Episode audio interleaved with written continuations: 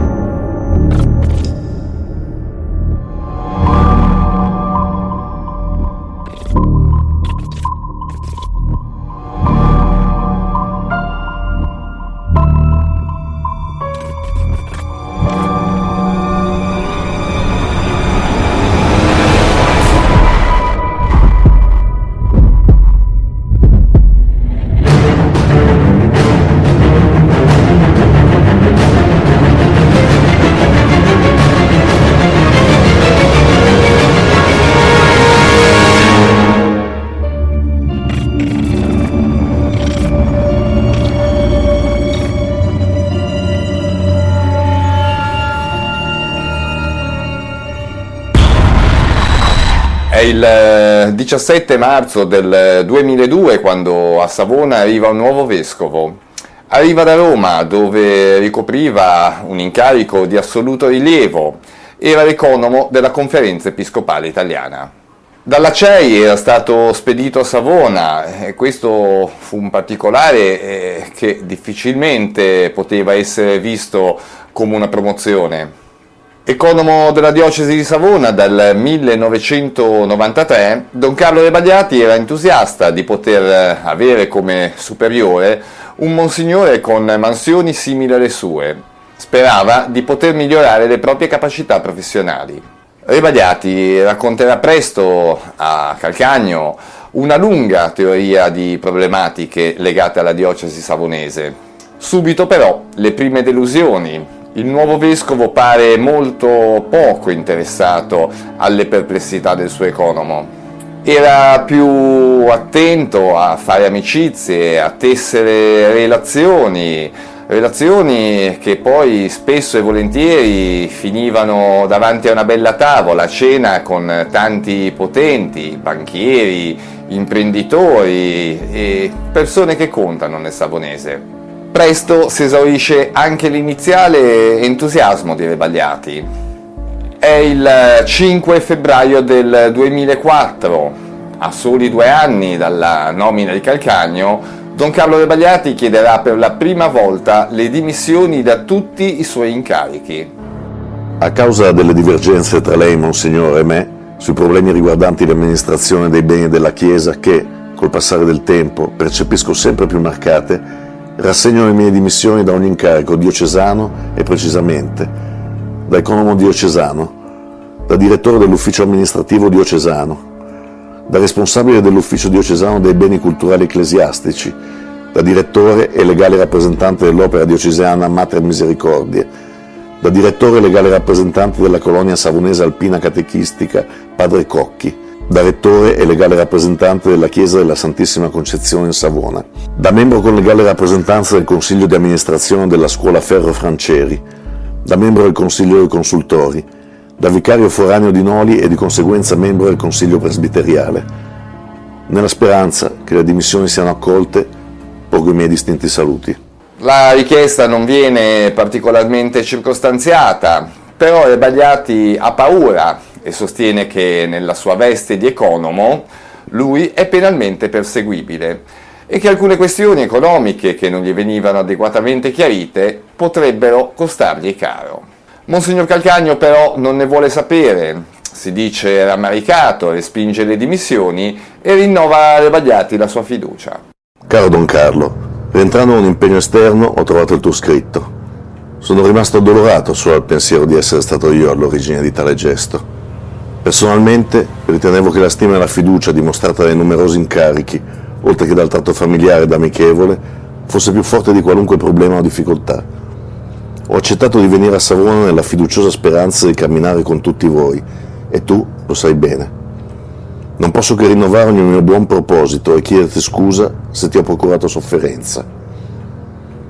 Abbiamo tutti bisogno di te, della tua competenza, della tua serietà, della tua squisita carità.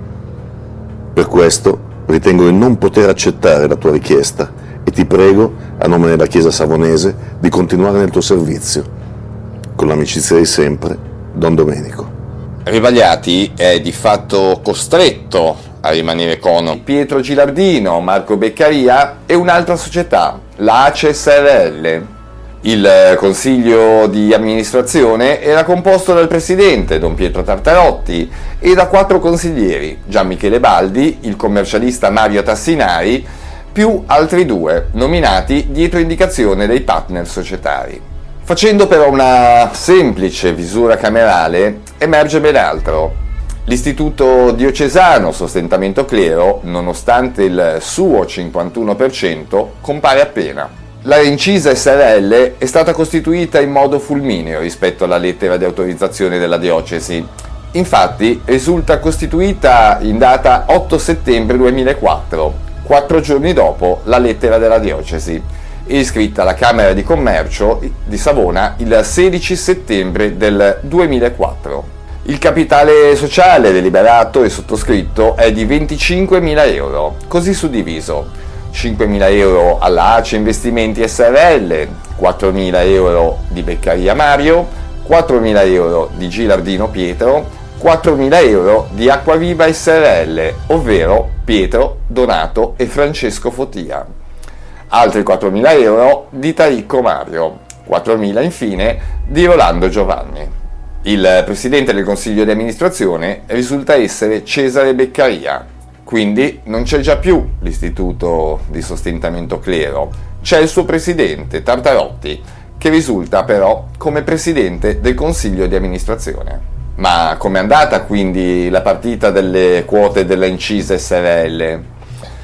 Vediamo un po'. Andiamo a cercare, scopriamo che l'Istituto Sostentamento Clero, presieduto da Tartarotti, è stato effettivamente proprietario del 51% della incisa SRL ma che il 27 marzo 2008 Tartarotti ha ceduto le sue quote all'Ace Investimenti SRL, amministratore Cesare Beccaria.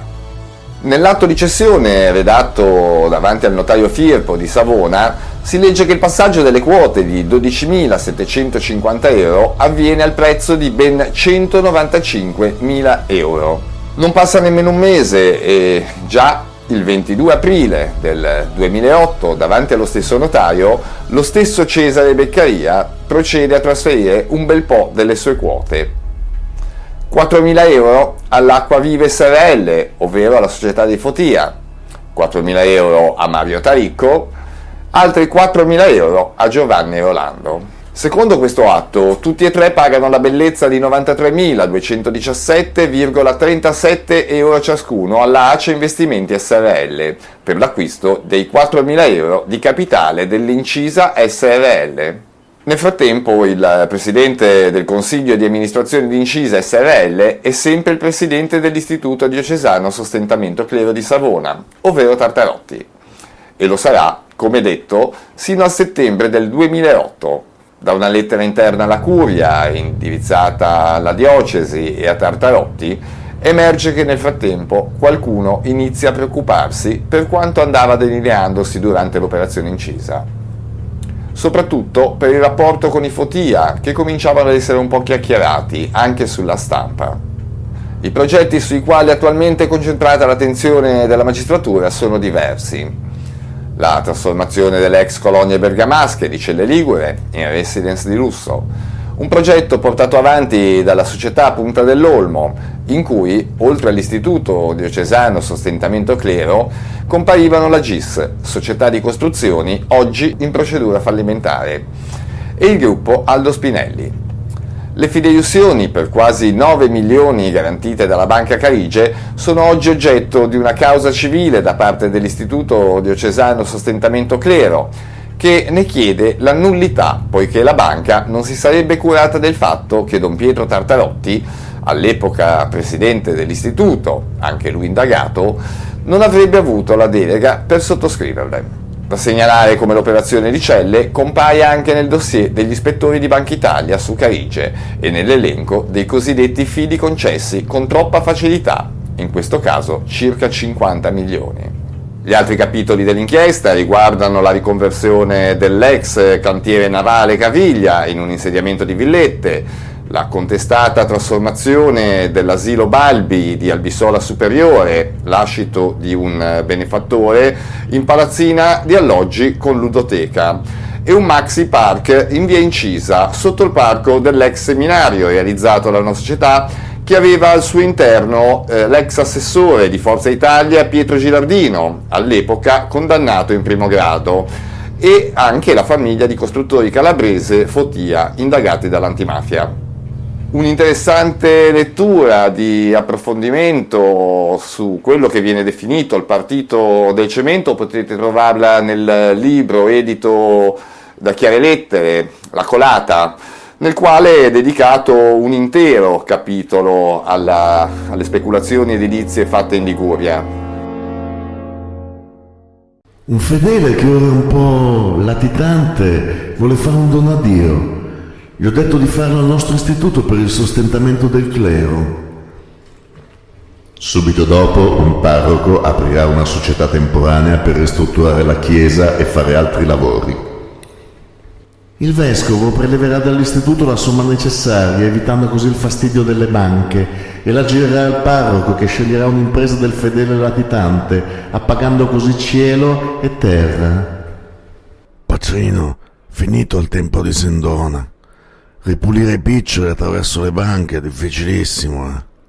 Vuol dire che fa una donazione a Dio a mi perdonasse tutte le stragi e pregasse pure per la famiglia. La gente non sopporta che le processioni ci facciano l'inchino. Se sapessero quante cappelle abbiamo ristrutturato non faticherebbero a capire che anche Dio ci è grato. Ma le domande di Rebagliati iniziano a pesare troppo e infastidire qualcheduno nella diocesi. E così il 12 giugno 2006, eh, con un decreto, Rebagliati, pur restando a tutti gli effetti e responsabilità economo, viene pregato di mantenere l'incarico ma in forma ridotta.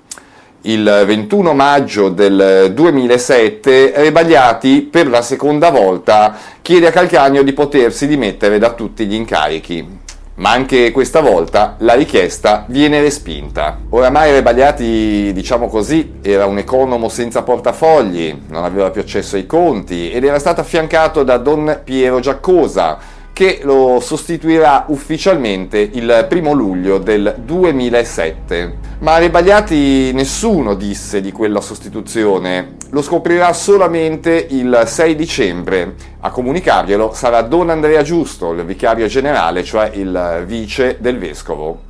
In una lettera Rebagliati contesterà pesantemente la nomina di Don Piero Giaccosa, non perché eh, lui volesse rimanere economo, ma perché quella nomina non era stata infa- fatta in modo corretto. Eh, Rebagliati commenta perché è arrivato da Roma un pronunciamento di Sua Eminenza il Cardinale Re nel quale si dà licenza che mi si revochi la procura della diocesi? Finalmente il 9 di sostentamento clero.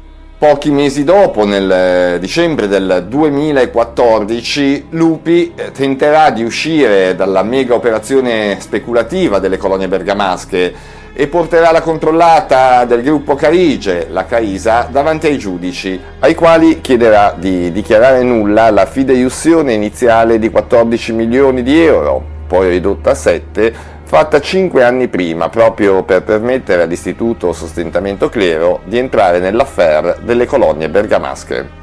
Tornando a Rebagliati, per lui il 2008 e il 2009 trascorrono abbastanza tranquilli, mantiene un unico incarico, quello di direttore del Museo Diocesano, diventerà parroco di Noli e si limiterà apparentemente, privo di preoccupazioni, alla sua missione pastorale. Nel eh, marzo del 2010 esplode anche a Savona lo scandalo dei preti pedofili. E Don Carlo Rebagliati, che era stato ben due volte nelle stanze dei bottoni, cioè prima in quella del seminario vescovile, poi in diocesi, e che suo malgrado sospettava di questi fatti atroci, non esitò nell'appoggiare le vittime savonesi e a collaborare con la magistratura. Un altro aspetto questo che la diocesi non gradì molto, ma durante i suoi colloqui emergeranno interessi ben diversi da parte della magistratura, non relativi alla pedofilia, ma al suo economato sotto la dirigenza di Calcagno. Nei verbali di interrogatorio sì certo si parla anche di pedofilia, ma in realtà eh, quei verbali sono pieni zeppi di omissis. Lo stesso Rebagliati resterà scioccato da un lunghissimo interrogatorio. La Scavoter era una, una ditta uguale a tutte le altre che ci sono a Savona, Sacchi. Eh, in, in dieci anni è diventata la ditta più importante del nord Italia e ha coinvolto preti contro preti, soldi contro soldi. Io queste cose le ho denunciate e su queste cose io ho subito dieci ore di interrogatorio dal, dal magistrato, tre minuti sulla pedofilia. La pedofilia era solo un pretesto loro vogliono sapere da me tutte queste cose qua. Perché la pedofilia, io, io mi hanno chiamato per la pedofilia. No? Dopo che mi hanno fatto passare per tre ore, dico ma è la pedofilia? E loro mi dicono la pedofilia. Eh, Dottoressa, faccio lei una domanda sulla pedofilia. Sempre nel marzo del 2010, dopo essere stato ascoltato più volte dagli inquirenti, consegna un parziale memoriale alla magistratura, un memoriale che renderà anche in parte pubblico, dove però non c'è ancora nessun eh, riferimento né allo IOR né a banche similari. Contesterà una lunga serie di situazioni per le quali chiederà anche le dimissioni da direttore del Museo Diocesano, dimissioni che motiverà in questo modo. Voglio a questo punto rendere ragione delle mie dimissioni da direttore del Costituendo Museo Diocesano. Ho lasciato questo incarico per prendere le distanze da alcuni fatti incresciosi e pericolosi. Più volte ho ribadito al Vescovo la necessità di finire l'allestimento del museo. Non sono riuscito a far comprendere che non si trattasse di una nostalgia per i beni culturali, ma di una reale necessità imposta da un patto con il comune di Savona, la soprintendenza e la curia a seguito di un compromesso condiviso da questi enti. I lavori partirono nell'agosto 2001 e terminarono nel 2005 la curia, nel 2008 l'episcopio. Si fece qualcosa per il museo, ma i lavori a tutt'oggi non sono ancora conclusi. Si doveva inaugurare in concomitanza con la visita del Papa a Savona, ma non fu possibile. Secondo Rebagliati il problema grosso del museo era l'agibilità. I vigili del fuoco richiesero la certificazione REI 120 degli infissi e la ditta alla quale Calcagno volle dare l'appalto disse di non essere in grado di produrla. Ma senza dubbio l'aspetto che maggiormente interessa alla Procura è che fosse rispettato il patto tra Comune, Soprintendenza, Curia per l'utilità verso le aspettative dell'utenza. Ricordo che appena siglato l'accordo tra Comune, Soprintendenza, Curia partì una vivace ricerca di finanziamenti. Tutti gli enti interpellati si mostrarono di una generosità inaudita. Sembrava che tutti volessero dire anch'io ho partecipato. Furono raccolti 3.800.000 euro tra il testamento delle piane, vari fondi dell'8 per 1000, la Fondazione De Mari, la Cariplo e la Carige. Rebagliati però comincia ad avere delle preoccupazioni pesanti legate a quelli che anni prima furono gli attriti con Calcagno che lo portarono ben due volte, ricordiamolo, a chiedere le dimissioni, dimissioni che non gli furono mai concesse. Rebagliati inizia adesso a parlare anche di IOR, di operazioni a suo dire poco chiare che lo preoccupavano parecchio. Comincia a parlare anche del cosiddetto gioco delle tre carte, che però spiegheremo più avanti. In eh, una sua memoria Rebagliati scrive da quando il 1 aprile 2010 sono stato chiamato in procura come persona informata sui casi di pedofilia e dell'amministrazione, ho finito di vivere. Nel eh, dicembre del 2010, a seguito dello scandalo mediatico che travolse anche Rebagliati su questioni legate alla sessualità, il vescovo Lupi chiese le sue dimissioni da parroco di Noli. Rebagliati ricorda Proprio la diocesi ha invitato a denunciarmi come il pedofilo che avrebbe recato molestie al figlio minore, come risulta dalla denuncia in procura nei miei confronti ed ora archiviata perché il fatto non sussiste. Sempre la diocesi poi ha violato la mia privacy in quanto non autorizzata ha dichiarato a la mia condizione di seropositivo, offrendogli così l'opportunità di ipotizzare un mio contagio da HIV nei suoi confronti e attribuirmi il reato di tentato omicidio colposo. Menzogna tutto spiano contro il mio operato e negazione del fatto che io, nel primo incontro con Lupi, le avevo sottoposto i problemi di pedofilia presenti in diocesi. Ricatto costante, intimidazioni per tenermi in pugno. Dopo la quarta perquisizione, esasperato, chiese ad uno dei carabinieri il perché di tanto accanimento e mi rispose: Noi abbiamo dei superiori e lei anche. Quando i nostri superiori si mettono d'accordo, noi dobbiamo obbedire e comunque stia tranquillo, non c'è nulla che non vada. Rebagliati a questo punto crolla e inizia chiaramente ad esternare problematiche a suo dire legate alla questione IOR e al timore di essere ucciso. Perché hai così paura di essere così a rischio? Ragazzo mio, io so delle cose che tre mazze nell'uomo. L'avvocato oggi mi ha detto? Mi ha detto l'indagine di Savona sulla Ndrangheta si ferma allo IOR. Lo so, lo so, lo so, ma guarda, so già tutto. E allora? Me l'ha già fatto. Il mio defenestramento che viene da Roma, cosa vuol dire? Sta bravo. Carlo. Questo è il primo, il primo atto perché, perché, se tu continui a protestare, Franco per quello che l'altro giorno ho detto il mio nome basta, perché io sono a rischio, a rischio vita, di non espormi. Sinceramente adesso andare a stella lassù in quella casa a pian terreno ho anche un po' paura. Io ho paura, Eh, perché no, quelli non scherzano, eh. Ci mancherebbe. Quelli non però- scherzano. Perché io rischio la vita. Ho perso tutto. Ho perso la mia onorabilità, ho perso. Mi rimane solo la mia famiglia. Ti hanno ricattato dal vescovo perché E vedi. vabbè, è chiaro che mi hanno ricattato. Cosa facevo?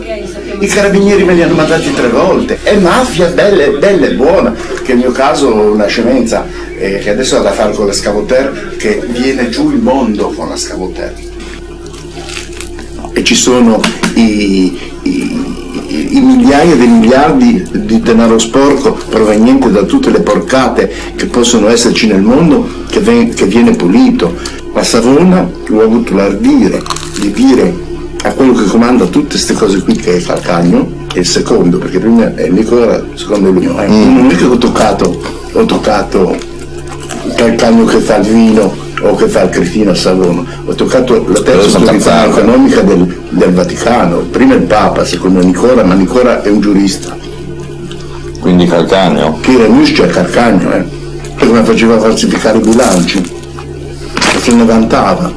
Sentito dire come ha fatto a riciclare tre piani abusivi di un edificio enorme dove c'è la Caritas. Ha estorto un procedimento di, di, come si chiama, di condono al comune di Roma per far venire sull'anguscia e hanno poi insabbiato tutto. A Savona Da manuale. giocava con gli spiccioli, Sì, sì. a Roma giocava con E pure già e Savona migliaia di parte- miliardi. Eh. Carlo. Già Savona aveva fatte. Come si Tutta la chiamava? faccenda di Anemone, Eh. dove c'è anche Scagliola che gli hanno regalato la casa che non sa chi gliel'ha data. C'è tutto un traffico di, di case romane prestigiose che il Cacagno me l'ha detta a me. Mi chiamano a Roma per sistemare tutte le case eh, del business di propaganda fide. È possibile che i timori di Rebagliati avessero davvero un reale fondamento?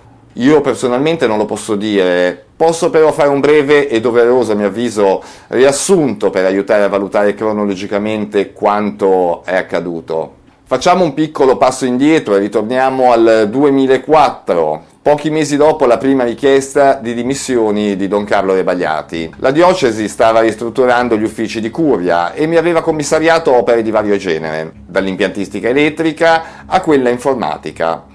Fui pagato per qualche mese, poi improvvisamente e parallelamente ai primi diverbi tra Rebagliati e Calcagno non fui più pagato per circa 15 mesi. La scusa ufficiale di Calcagno fu che la diocesi non aveva liquidità. A questo punto per me la situazione eh, diventò piuttosto critica. Per diversi mesi i fornitori continuarono a darmi sia la fiducia sia il materiale per continuare i lavori. Poi eh, però anche loro non poterono più. A quel punto intervenne Don Giampiero Boff che vedendo la situazione e senza informarmi consegnò a Calcagno ben 75.000 euro per saldare le fatture che erano arretrate nei miei confronti. Ma Calcagno a me quei soldi non li diede mai e a quanto so non li restituì neanche a Boff. Io venni a sapere di quel prestito proprio da Don Boff e solo dopo la costretta chiusura delle mie due aziende. Viene da pensare che questa fosse una congiura di Calcagno al fine di intimidire e fare pressioni sulle Bagliati, anche perché eh, una sorte simile la ebbe anche la cooperativa Coedis, fondata proprio da Rebagliati e che in quel periodo anche lei stava ristrutturando gli uffici di curia. La Coedis eh, infatti fu ufficialmente affiancata il 14-2 del 2004 dalla ditta Sergal SRL, azienda proposta proprio da Calcagno. Nei fatti però eh, non vi fu mai alcun affiancamento in quanto la Sergal sostituì di fatto la Coedis, che malgrado questo rimase responsabile di quella ristrutturazione fino al termine dei lavori e alla chiusura del cantiere. Fortunatamente la Coedis riuscì a non chiudere, era un'azienda con quasi 40 operai e le spalle decisamente più solide delle mie. Certo, oggi col senno di poi capisco in eh, quel momento le pesanti, pesantissime pressioni che Bagliati dovete subire in quegli anni. Ci sono però eh, altre curiose coincidenze, chiamiamole così. Mentre nel marzo del 2010 Rebagliati con la scusa della pedofilia veniva torchiato dagli inquirenti, il 7 giugno dello stesso anno qualcuno entrava in casa mia e rubava tutti i supporti magnetici che avevo in casa, i CD e i DVD. Stranamente non toccarono altro, né la televisione né il computer, nulla. Beh, viene da pensare che forse qualcuno temesse che io potessi avere in casa i backup eh, del server della diocesi che eh, Don Carlo aveva fatto prima di venire via dal, dall'economato. Ma c'è dell'altro, il 12 gennaio del 2011 in piena notte qualcuno pianta degli stuzzicadenti nel tasto del citofono di casa mia. Essendo già stato aggredito da ignoti pochi giorni prima, ho pensato immediatamente che qualcuno volesse farmi scendere, magari, che ne so, eh, per picchiarmi. Chiamai il 113 e dato il mio critico stato di sicurezza per via delle mie continue denunce, intervennero immediatamente due volanti. E qui una sorpresa. Chi colsero in flagranza sotto casa mia? Guarda caso la stessa persona che aveva denunciato Rebagliati prima per, eh, con l'accusa di, di, aver toccato o molestato suo figlio, poi con l'accusa di avergli attaccato l'HIV. Va naturalmente ricordato che entrambe le accuse eh, nei confronti di Don Rebagliati furono archiviate perché il fatto non sussisteva. Ma torniamo a Rebagliati e al dicembre del 2010, non era più sacerdote Isolato a Stella per circa un anno, viene ricoverato in ospedale per una setticemia. Essendo realizzato, si pensò inizialmente che potesse aver contratto la malattia da un tubo non ben pulito della macchina della dialisi. Dopo un lungo ricovero, però, Rebagliati stava per essere dimesso. I medici dell'ospedale chiesero ai suoi familiari di portare in ospedale la macchina della dialisi, che era rimasta ferma dei mesi per controllare che tutto funzionasse, che tutto fosse a posto. Scoprirono così che il probabile motivo di quella setticemia era il fatto che la macchina della dialisi avanzava mezzo litro di urina nella sacca intestinale. Ai Bagliati venne in mente quel furto che non aveva denunciato, è accaduto pochi giorni prima del suo ricovero un furto anomalo perché eh, in quell'occasione non rubarono praticamente niente, solo la sua carta d'identità e il codice fiscale. Rebagliati per la seconda volta si trovò costretto a pensare che qualcheduno volesse ucciderlo, magari manomettendo la macchina della dialisi. Nell'agosto del 2012 Rebagliati era riuscito a superare quella setticemia doveva essere dimesso, attendevamo solo che eh, trovassero una macchina della dialisi funzionante. Chiese il permesso di uscire dall'ospedale accompagnato da me per fare alcune commissioni. Il permesso gli fu accordato. Don Carlo stava bene, eh, telefonò a Roma, voleva a tutti i costi parlare con Calcagno. Era molto arrabbiato in giro per il reparto dell'ospedale dove era ricoverato, iniziava a raccontare del gioco delle tre carte Il giorno successivo io dovevo partire per Roma, avevo appuntamento con un avvocato che seguiva alcune vicende della rete d'abuso. Una volta arrivato a Roma l'avvocato volle chiamare Dore Bagliati sia per capire eh, come funzionava il cosiddetto gioco delle tre carte, sia per capire come funzionava anche una presunta truffa relativa a donazioni fatte agli enti. Al eh, mio ritorno trovai Bagliati in rianimazione, informai il direttivo di quanto accaduto durante la mia assenza da Savona. Scrissi, vi comunico che Don Rebagliati ha avuto due infarti nel pomeriggio di giovedì, è stato trasferito nel reparto di cardiologia intensiva. Nella serata un'infermiera mi mandò a dire, tramite terzi, che Rebagliati è stato curato col Serenase, un farmaco sconsigliato per chi è cardiopatico. Da quanto appresi al mio ritorno pare che il Serenase eh, fosse stato somministrato ai Rebagliati da un medico, ma non un medico interno all'ospedale. Per l'ennesima volta Rebagliati mi disse mi vogliono ammazzare e questa volta iniziai a credergli. Don Rebagliati, una volta dimesso dalla rianimazione cardiologica e tornato in reparto, molto spaventato mi indicò dove recuperare alcune copie di backup del server della diocesi che aveva fatto prima di lasciare l'economato con il preciso compito di consegnarle all'autorità giudiziaria, cosa che io feci. Rebagliati però non si riprese più da quell'ennesimo incidente. Il 19 gennaio del 2013 morì. La magistratura aprì un fascicolo eh, su, sulla morte di Rebagliati, sentì me e sentì altre persone che erano coinvolte nella vicenda.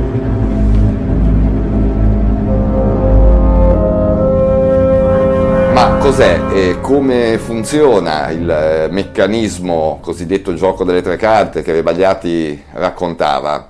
Secondo Rebagliati il cosiddetto gioco delle tre carte serviva per riciclare del denaro. Si poteva fare attraverso donazioni o direttamente tramite transazioni bancarie, generalmente su banche offshore. Il denaro veniva trasferito su conti correnti intestati a enti, confraternite e così via che risiedevano su istituti tipo IOR, APSA, dove i conti non sono tracciabili dall'autorità giudiziaria. A quel punto era molto semplice far arrivare il contante su banche, diciamo, normali. Era sufficiente che un componente dell'ente interessato al riciclaggio costituisse una società temporanea, di cui era l'unico amministratore. Questo serviva a far sì che l'interessato, ovvero l'amministratore della società, anziché chiedere il finanziamento per realizzare un'opera ad una banca, potesse chiederlo direttamente all'ente. A questo punto la società dava via ad un'opera che faceva realizzare da un'azienda di fiducia.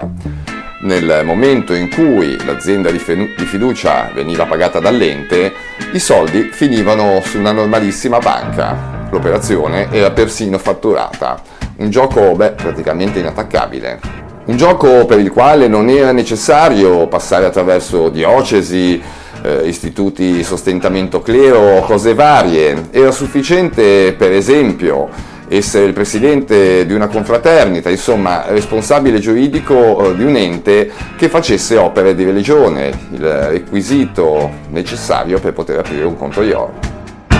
E qua troviamo una sorpresa. Proprio poco tempo fa un funzionario del WWF a seguito di una richiesta di edificazione in una, in una, zona piuttosto anomala, qui nel Savonese, viene in possesso di questo mappale. Guarda caso la società costruttrice è di un sacerdote, guarda caso il sacerdote è presidente di una confraternita.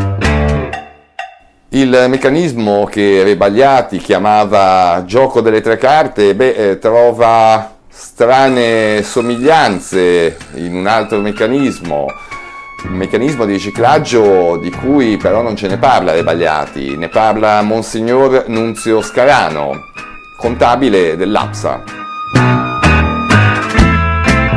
Monsignor Nunzio Scarano ha scritto a Papa Francesco un vero e proprio memoriale che ricostruisce la storia di quella che, nella missiva del 20 luglio, ha definito la mia battaglia fatta contro l'abuso dei miei superiori laici, ben coperti e protetti da alcuni signori cardinali, che erano e sono rimasti come i famosi scheletri negli armadi e ben ricattati, usati e gestiti dai miei superiori laici. E chi sono i superiori laici? In particolare Paolo Mennini, figlio di Luigi, ex braccio destro di Marcinkus. E chi sono i cardinali che avrebbero offerto la copertura? Nel memoriale si descrivono fatti e incontri. Scarano accusa il cardinale segretario di Stato Tarcisio Bertone di aver saputo di illeciti all'APSA già dal 2010, perché, informato da lui medesimo, in un colloquio di un'ora e mezza e di non avere fatto nulla. Accuse anche al cardinale Domenico Calcagno. Mentre l'allora sostituto della segreteria di Stato, Fernando Filoni, che si sarebbe adoperato per migliorare le cose, nel maggio 2011 venne promosso alla guida di propaganda Fide. Calcagno è l'attuale presidente dell'APSA. A febbraio si disse che così, con la nomina presidente dello IOR di Ernest von Freiberg, Bertone blindava l'istituto che ha sede nel Torrione di Nicolo V. Scarano, in relazione ai movimenti dei suoi conti presso l'istituto, sostiene le mie operazioni bancarie presso lo IOR sono state sempre fatte sotto consiglio della direzione, dei signori dirigenti e giammai abusato di cortesia o cose di altro genere. Riferendosi all'ex direttore generale Paolo Cipriani e al suo vice Massimo Tulli che tre giorni dopo l'arresto di Scarano hanno dovuto dimettersi, nonostante la fiducia pubblicamente espressa appena un mese prima da von Freiberg. Scarano annuncia anche di essere pronto a consegnare al Papa un plico di centinaia di pagine di documenti che dimostrerebbero che l'APSA si è trasformata in banca, che opera come tale a tutti gli effetti. Scopriamo quindi che l'APSA ha caratteristiche analoghe allo IOR, ma meno clienti. Secondo Scarano, solo 23 conti per pochi potenti, di cui 15 riconducibili a vescovi e cardinali, altri 8 riconducibili a laici. Nel portfolio 339 dell'APSA c'erano per esempio 4 conti su cui il banchiere Gian Pietro Nattino, proprietario della banca Finnat, si muoveva autonomamente. Solo lo scorso anno le transazioni sospette verso conti vaticani sono triplicate. Secondo la IF, l'autorità di informazione finanziaria, sarebbero 544 segnalazioni di attività sospette contro le 147 registrate nel 2014.